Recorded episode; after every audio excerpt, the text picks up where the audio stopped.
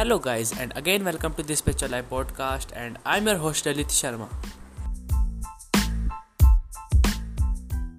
So, guys, my today's topic is about how to not feel fear. So, guys, in our life, for many things, we feel fear a lot. We feel fear that someone will criticize us, or someone will comment bad things on our post, or someone will say something, or someone will judge us. So, don't feel that. Yeah, I know it is very direct that. Uh, I am saying don't feel it, yeah, I understand. But I will explain why.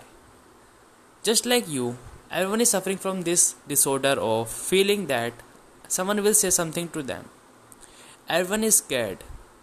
And why are you scared of someone who is sitting behind a screen, not doing anything, just criticizing others or saying bad about others? Why are you afraid of them? These people themselves are not doing anything in their life they are just living on their parents' money or they are just doing a petty job and they are criticizing others. They are taking their angers out on others or they feel good while criticizing others. So, do you want to be criticized or be fearful of someone who doesn't have the guts to say that in to your face? Even if they have the guts to say it in your face, why someone words or why would someone criticizing you would matter?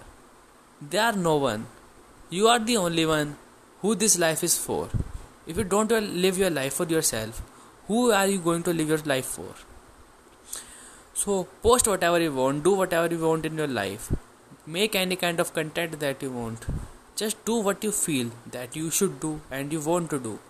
Don't be scared of other people's or don't stop just because that you think other will judge you or other will criticize you. Don't do that. Never do that.